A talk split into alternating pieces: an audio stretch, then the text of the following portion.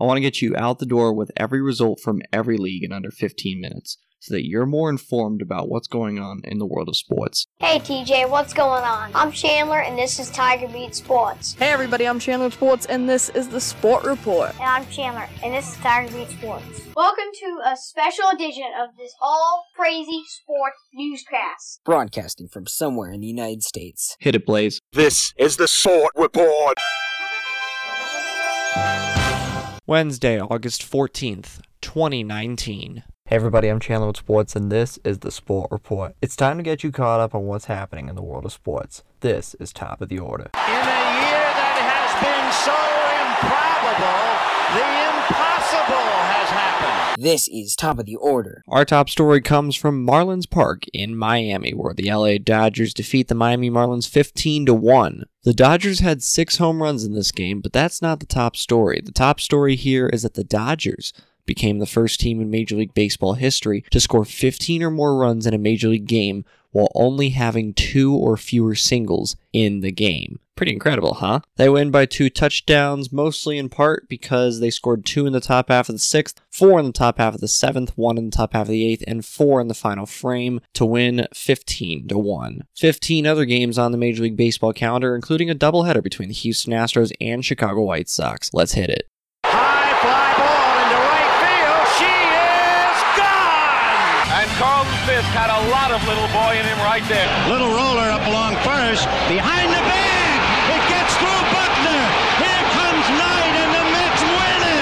Touch 'em all, Joe. Home run! Mike Piazza! Jeter backhands from the outfield grass. Got it! Man, what a play! Now from Major League Baseball. As we mentioned, doubleheader day between the Astros and the White Sox. In the first game, the Astros defeat the White Sox 6-2. Zach Greinke improves to 12-4 with a 3.08 ERA for the Astros. George Springer also had a home run in this game. In the second half of the doubleheader, the White Sox defeat the Astros 4-1 to earn a split in the doubleheader. Ivan Nova pitched a complete game in this one. He went the distance all 9 innings. He improves to 8-9 on the season. He only allowed 4 hits and 1 earned run. New York Yankees 8, Baltimore Orioles 3. The Yankees defeated the Orioles for the 15th consecutive game, and they also beat the Dodgers as the first team to 80 wins in Major League Baseball, but they only beat the Dodgers by 46 minutes, and yes, we did the math. Domingo Germán improves to 16-2 with a 3.96 ERA for the Yankees. DJ LeMahieu is no longer the league leader in batting average. We'll get to that in just a second. He still is batting .337 on the year for the Yankees. The first baseman came over from the Colorado Rockies in the offseason, and so far he's putting up an MVP-type season in the American League. So who did LeMahieu get overtaken by? Well, that would be none other than Pirates rookie Brian Reynolds, who's batting .338 on the season.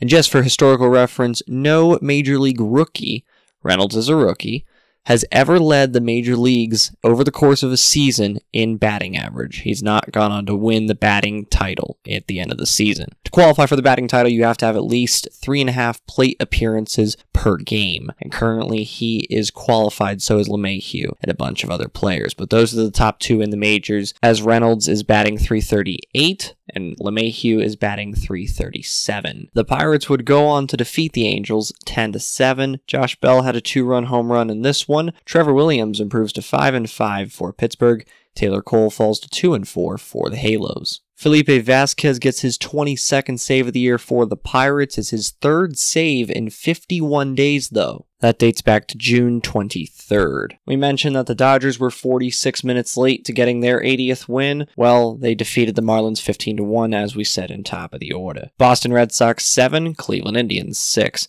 This one took 10 innings. For the Indians, it's their 3rd consecutive 10-inning game. For the Red Sox and Indians, it's their 2nd consecutive 10-inning game. Brendan Workman improves to 9-1 on the season for the Red Sox. Andrew Kashner gets his 1st career save. He was moved to the bullpen yesterday morning by manager Alex Cora. Rafael Devers becomes the first player in modern history since 1900 to have a 6-for-6 game and hit 4 doubles as part of those 6 hits. It's his 2nd career 5-for-5 or better game, all coming with the Boston Red Sox. The Red Sox blew a 6-1 lead. It started to come unraveled in the bottom half of the 6th inning when the Indians put 2 on, and they put 2 more in the 7th One more in the bottom half of the ninth almost gave Red Sox fans a fright, but Jackie Bradley Jr. hit a go-ahead home run in the top half of the 10th to save the Red Sox in this game. Chris Sale became the fastest pitcher to 2,000 strikeouts in his career. He did so in 1,626 innings. The previous record holder was a former Red Sox player by the name of Pedro Martinez, who did so in 1,711 and one-thirds innings.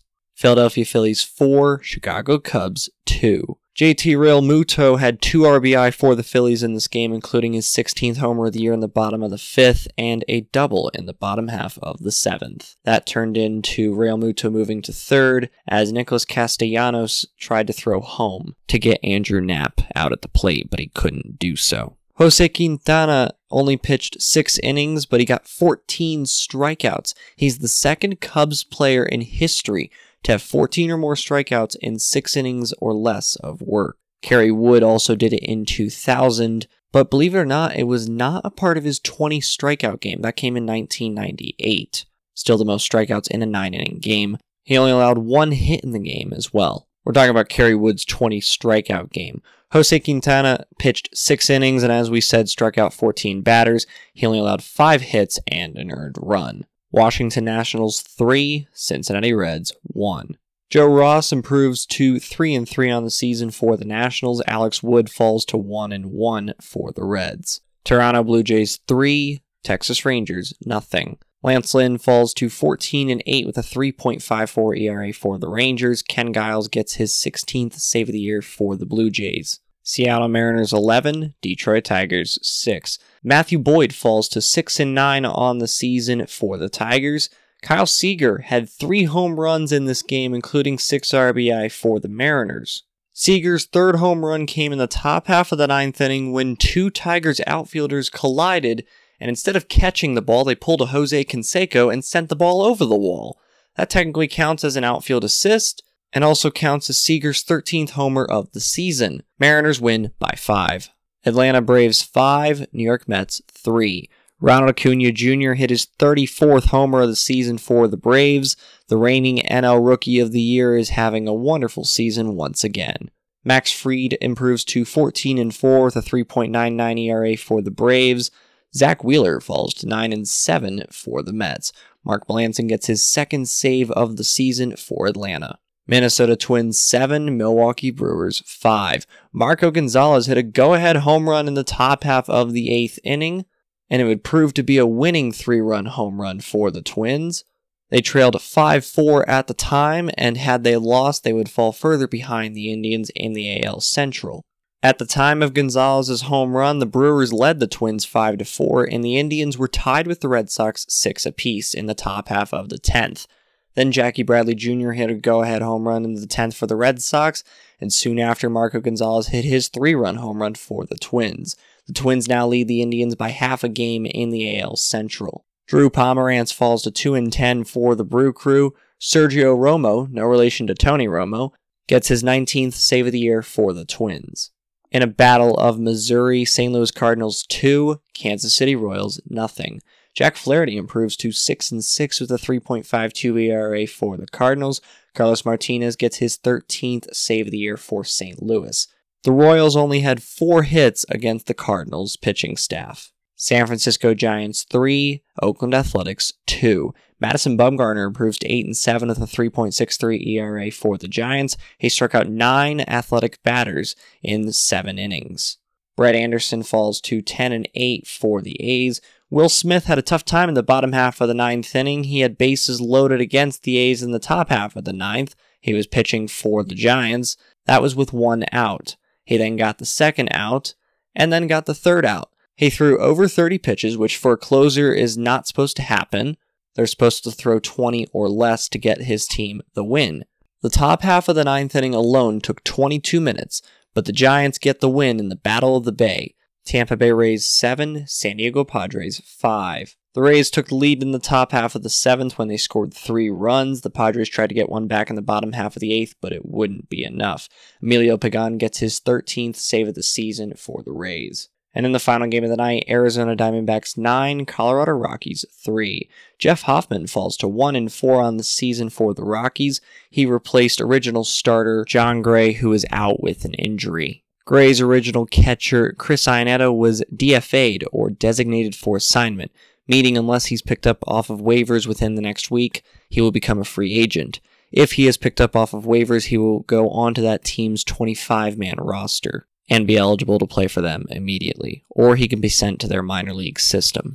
The new catcher that was called up came in from AAA Albuquerque. His name is Dom Nunez, and he also became the first Rocky since Trevor Story in 2016 to hit a home run as his first major league hit. He's the 7th Rocky to do so. Nunez also threw out a runner in this game. Pretty good start for the young major leaguer. 2019, the year of the young major leaguer. That's the Sport Report for Wednesday, August 14th, 2019. For now, I'm Chandler. Thanks for tuning into the Sport Report today. We'll be back tomorrow with the latest in sports. Do you want to contact Chandler Sports or members of the Sport Report team? Visit sportreportcws.com. This podcast is copyrighted by the Sport Report for viewers to understand sports from a news reporting basis. Any other use of this podcast, Sport Report logos, or anything associated with this podcast without the express written consent of Chandler Sports is strictly prohibited.